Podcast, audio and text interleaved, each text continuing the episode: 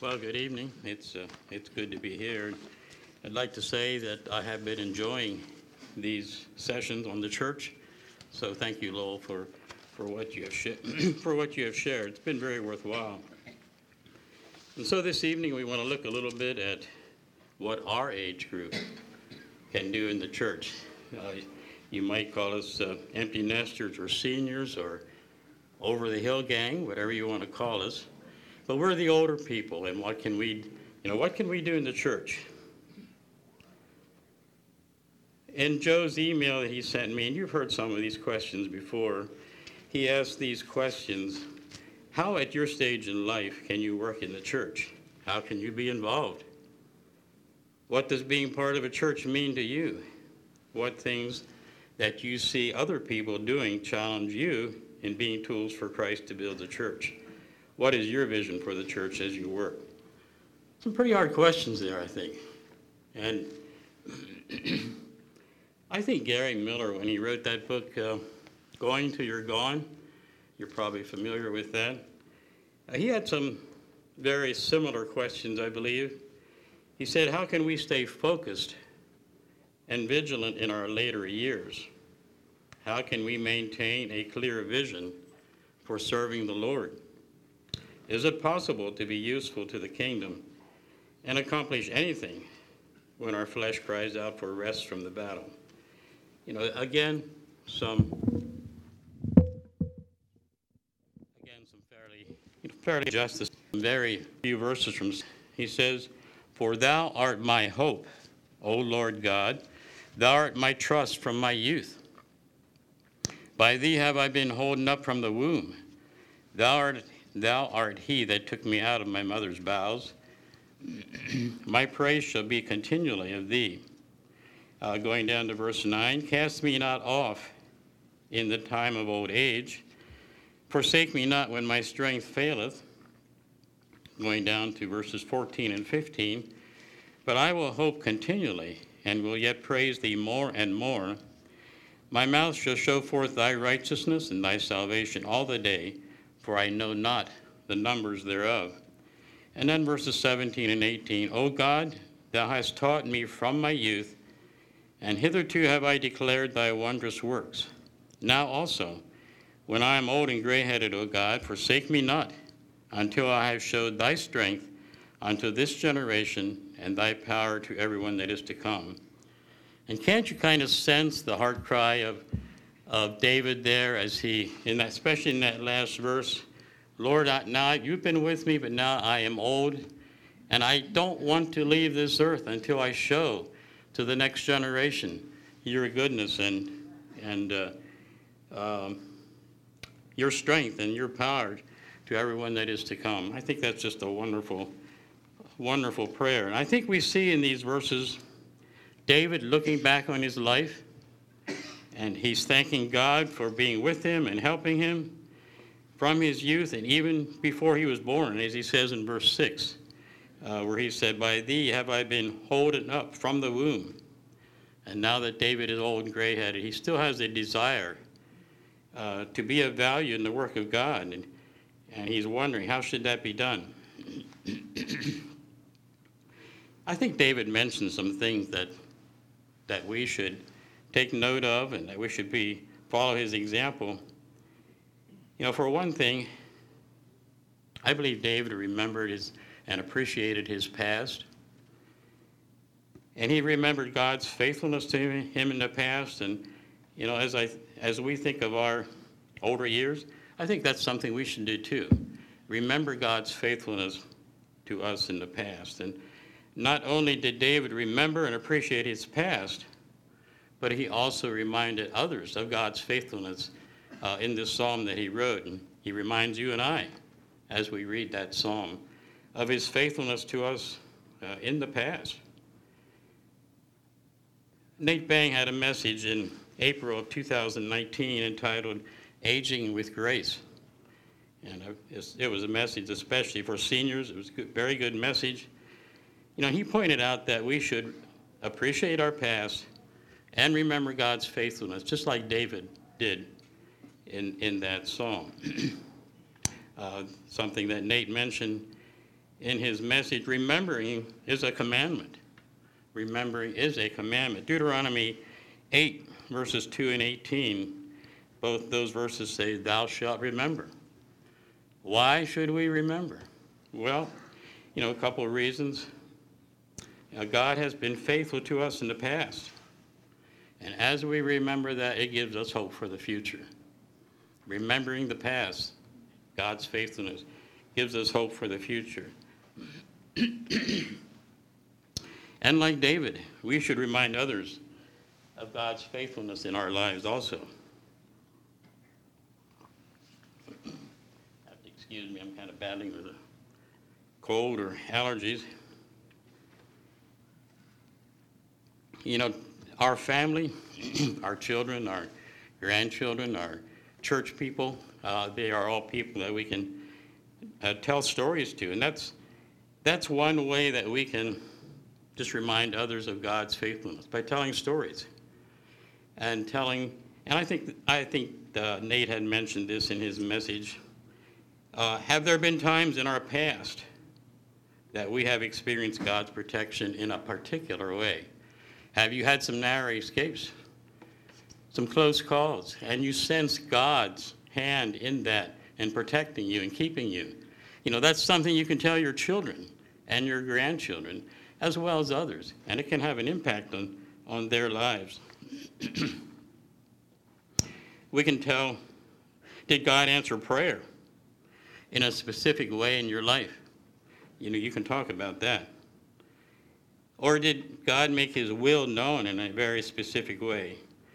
Stories like this can be very powerful, I believe, in reminding people of God's faithfulness, our families especially, perhaps. Stories can let others know of the hope we have of the future. You know, when Jesus was here, he was the master storyteller, wasn't he? He was a master storyteller. We, he told lots of stories, and we call them parables. Our speaker uh, this week was very good at telling stories. Thank you, Lowell, for that. the many stories that he told to illustrate truth, you know, those can be very powerful in our lives. Glenn Bender uh, is a good storyteller. You know, he's told a lot of stories. In his sermons, uh, one of our sons said that's his favorite preacher because he tells a lot of stories. May I tell a story about you, Glenn? I should probably have you tell the story. Years ago, Glenn was preaching up right up here above us and preaching about the blood of Jesus and the, life, the fact that life is in the blood and so on. He told this story about himself as a boy. He was out splitting wood and his nose started to bleed. And he didn't do, any, didn't do anything about it right away. And you'll have to tell me if I'm wrong here, Glenn. He didn't do anything about it quite right away. This started getting worse and didn't stop. After a while, his clothing were bloody. The snow around him was starting to get all red and bloody. He went for the house soon, but he, uh, he was getting weak and barely made it up the steps to the kitchen door. And he went into a lot of detail about this, a lot of graphic detail. So happened that my brother in law was here from Ohio, one of them. He gets a little squeamish about blood. And Glenn lost him about somewhere between the wood pile and the kitchen. And he, my brother in law, slumped over, and I think it was on Alvin Byler. And Alvin and someone else had to help him out the door to revive him. But he said, third, so he created a last evening. but he, anyway, the, the point is that stories can help us remember the truths of God's Word. Well, another point take advantage of the present. You know, old age can be a time of opportunity and fruitfulness. I think of Jonas Kaufman going to Christian Aid Ministries in his 90s, and he would still probably be going if it weren't for COVID. But, you know, there's, there are a lot of volunteer opportunities, and I'm not going to go into a lot of that. There have been other suggestions made throughout the week of things that we could do that anyone can do. But there are a lot of volunteers at Christian Aid Ministries warehouse or, or at the meat canning or at Blessings of Hope. Those who are Gideons we have the opportunity of passing out testaments and Bibles, uh, but you don't have to be a Gideon to pass out tracts or Bibles. You can do that anyway. It says in Psalm 92 The righteous shall flourish like the palm tree, he shall grow like a cedar in Lebanon. They shall still bring forth fruit in old age, they shall, they shall be fat and flourishing. Fat and flourishing. Do we have some fat and flourishing people around here? Well, do we? Are they spiritually fat and flourishing? That, that's what the psalmist meant. Uh, hopefully, we are all spiritually fat and flourishing. Claire Schnupp says, he made this statement the most productive years of our lives should be the 10 years of our lives after our children are grown and on their own. It is a time when we have experience and hopefully wisdom that we didn't have when younger. 10 years after your children are gone. So, for most of us, at what age is that? Maybe 60? 60 to 70 years, 10 years there should be, like Claire says, a very fruitful uh, time of our lives.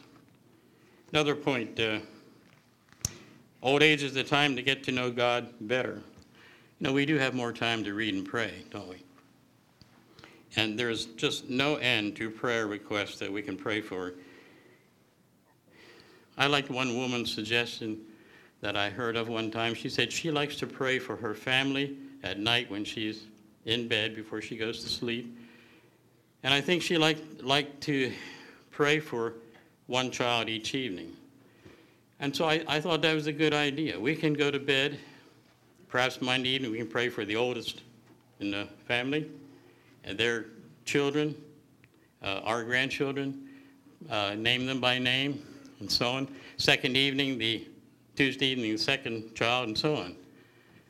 And on down the line. Now, if you have more than seven children, Michael, you might have a problem. but, you know, I like that suggestion. Old people sometimes uh, have a hard time falling asleep. And while we can't guarantee that praying for your family is going to put you to sleep, it might help. It'd be worth a try. You know, there's never a time in our lives, never a time in our lives when God says, well, you've just, you've been a faithful prayer warrior, you can stop now. You know, it doesn't happen, does it? Jonas Kaufman, you think of him, mention him again, uh, almost 100 years old. Perhaps he's prayed for 80, 85 years. But God doesn't say, Jonas, you can stop now. It just doesn't work that way. There are always so many needs uh, family, uh, community, church, nation. Nation, you know. Is our, does our nation need prayer? Oh, my. Did you see our nation in Romans 1? We were studying Romans 1 in um, our Sunday school. Did you see our nation there? I think so, you know.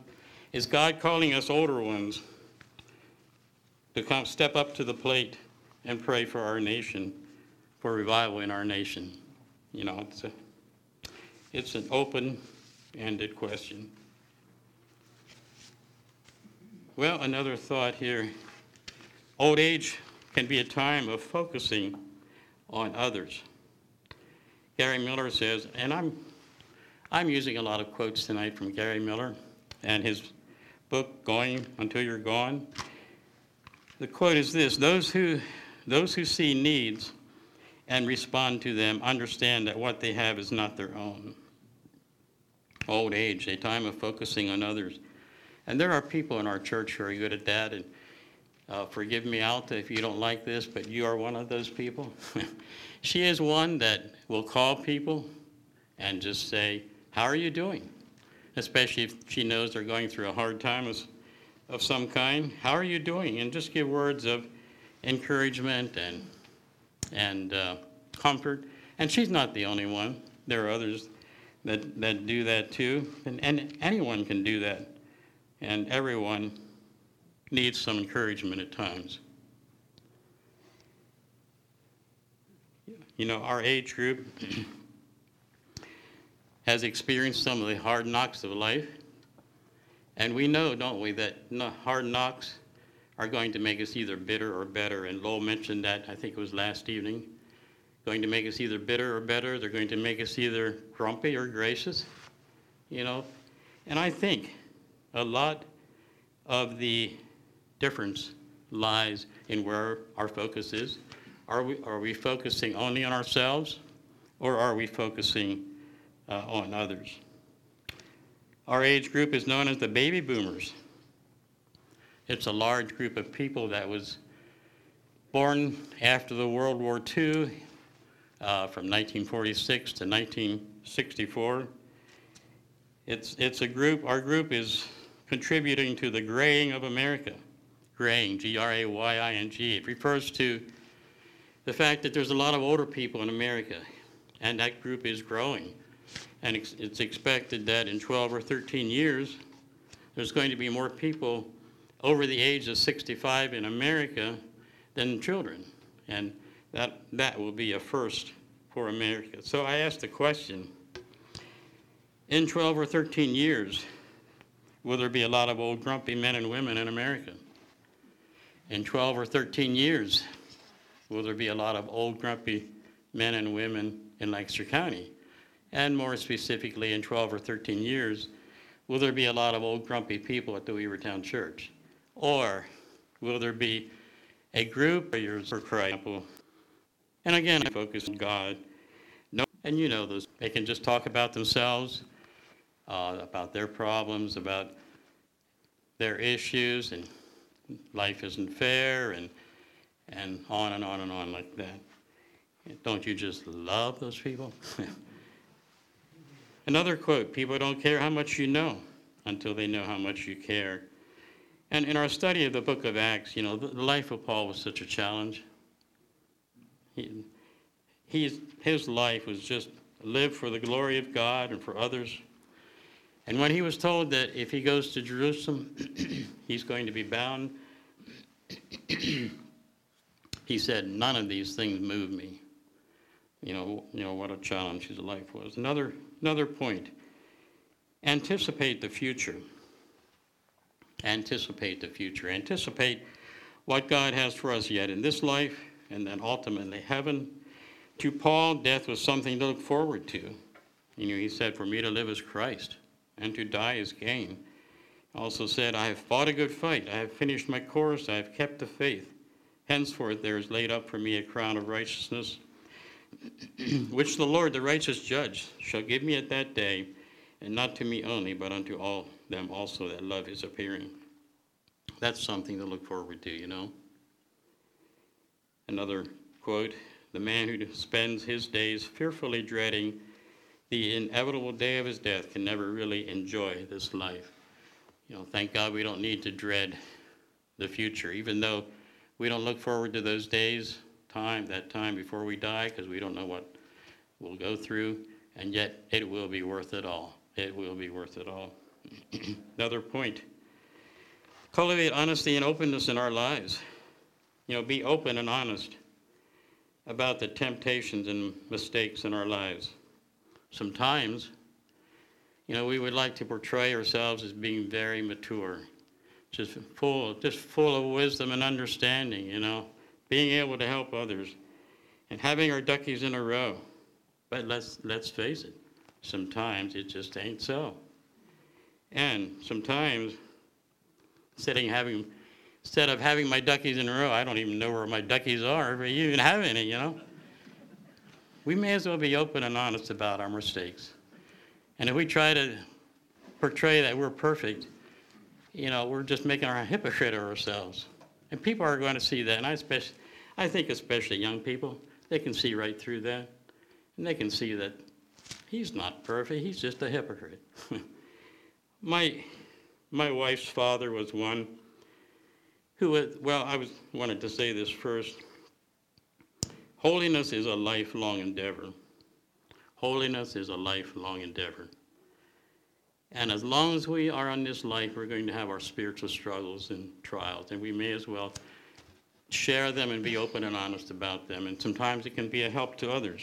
My wife's father was an example of that. He was one. he was one who was converted a little later in life. And he became very vocal about his salvation. He was one who challenged others and witnessed to others, and he was instrumental in bringing Jonas J. Miller to the Lord. Jonas later became the bishop at Maranatha Church in, in Holmes County. But on his deathbed, my father in law experienced some struggles and some doubts about his salvation. And so it was just very special to the family that Jonas J.E. came and just very kindly and from the scripture scriptures pointed out to him uh, and I reassured him of salvation, uh, of his salvation by faith in Jesus Christ. Gary Miller quote, the only way we will increase the spiritual fire in our lives is if we are humble and honest about our mistakes. Another point, try to maintain a positive attitude.